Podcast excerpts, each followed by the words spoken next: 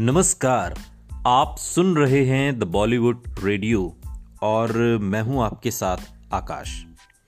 दोस्तों, किस्सा आज साहिर लुधियानवी का।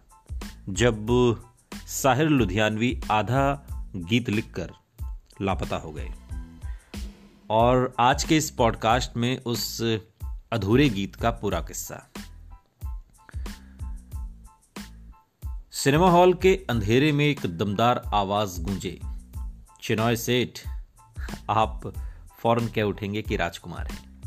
हिंदी फ़िल्मों में संवाद अदायगी के लिए ढेरों कलाकार जाने पहचाने जाते हैं। अलग से बात होती है तो सिर्फ़ राजकुमार की। डायलॉग के साथ साथ अपनी स्टाइल और बेबाक, बेलौस अंदाज के लिए पहचाने जाते हैं।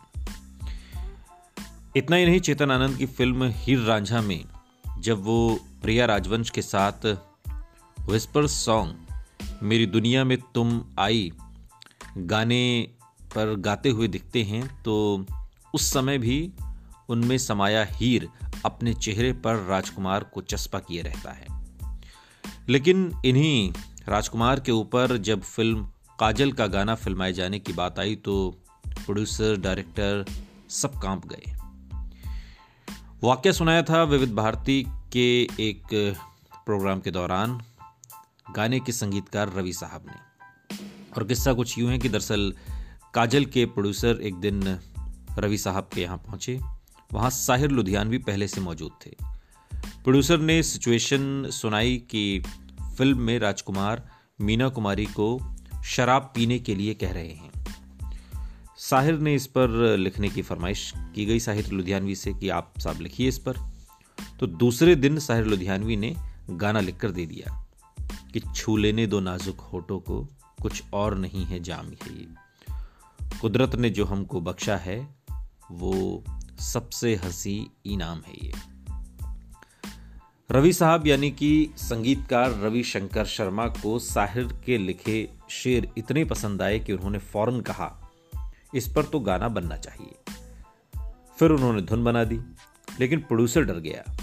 फ़िल्म में ये सीन राजकुमार पर फिल्माया जाना था और उन्हें गाने के लिए कौन कहे। लेकिन गीतकार साहिर और संगीतकार रवि को गाना पसंद आ गया था, सो एक और धुन बनाई गई। फिर फ़िल्म के डायरेक्टर को गाना सुनाया गया और गाने के बोल इतने प्यारे थे और संगीत इतना सुरीला कि डायरेक्टर भी मुरीद हो गए। मोहम्मद रफ़ी की आवाज़ में रिकॉर्ड किया गया ये गीत फ़िल्म के डिस्ट्रीब्यूटर्स को भी खूब पसंद आया। सबको सिर्फ़ एक बात खटक रही थी कि गाना सिर्फ़ दो अंतरे का ही क्यों है? अधूरा है, इसे पूरा किया जाना चाहिए। तो साहिर को ढूंढा गया, लेकिन गीतकार, लापता। साहिर लुधियानवी अगले कुछ दिनों तक खोजे नहीं मिले। हार कर अधूरा गीत ही फ़िल्म में रखा जा सका। और इस तरीके से साल 1965 में जब फ़िल्म काजल रिलीज़ हुई तो दर्शकों ने इसे खूब सराहा। फ़िल्म के गाने भी गली गली में गूंजने लगे। निर्माता पन्ना लाल माहेश्वरी की फ़िल्म में राजकुमार और मीना कुमारी के साथ साथ धर्मेंद्र, पद्मिनी, हेलेन, दुर्गा खोटे, टुनटुन, महमूद और मुमताज़ जैसे कई कलाकारों ने इसमें प्रमुख भूमिका निभाई।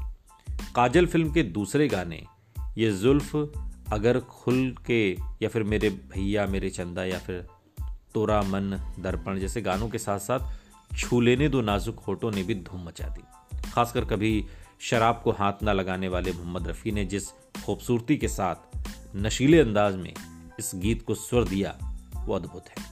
स्क्रीन पर राजकुमार और मीना कुमारी की अदाकारी लाजवाब दिखती है और इस गाने की खूबसूरती ही थी कि राजकुमार के पसंदीदा गानों की लिस्ट में ये शुमार है। लेकिन इस गाने का किस्सा इस लिहाज से मशहूर है कि इस गाने को अधूरा लिखकर ही साहिर लुधियानवी न जाने कहाँ चले गए।